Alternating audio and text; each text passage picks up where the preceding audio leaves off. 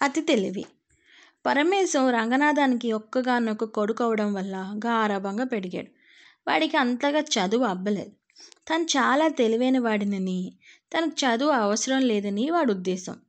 రంగనాథం చదువుకోమని పోరితే తన మాటకారితనంతో తండ్రి నోరు మోయించేవాడు. ఓ నాడు జులైగా తిరిగి వచ్చిన కొడుకును రంగనాథం గట్టిగా తిట్టి చదువుకోకపోతే ఎలా బతుకుతావురా? అన్నాడు. నన్ను అనవసరంగా తిట్టకు. తండ్రుల కంటే లోకంలో కొడుకులే తెలివైన వాళ్ళు తెలుసా? అన్నాడు పరమేశం కోపంగా. ఎలా? అన్నాడు రంగనాథం అయోమయంగా. తండ్రుల కంటే కొడుకులే తెలివైన వారని నేను రుజువు చేస్తే ఇంకెప్పుడు నువ్వు నా జోలికి రాకూడదు సరేనా? అన్నాడు పరమేశం సరే చెప్పు అన్నాడు రంగనాథం. మేఘ సందేశం కావ్యాన్ని ఎవరు రాశారు? అని అడిగాడు పరమేశం కాళిదాసు మహాకవి అన్నాడు రంగనాథం. రఘువంశం?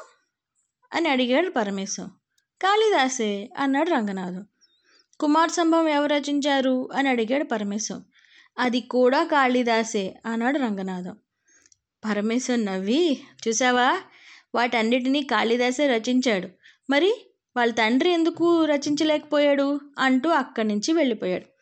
తన కొడుకు తెలివికి నవ్వుకోవాలో ఏడవాలో అర్థం కాలేదు రంగనాథానికి. కథ కంచికి మనం ఇంటికి.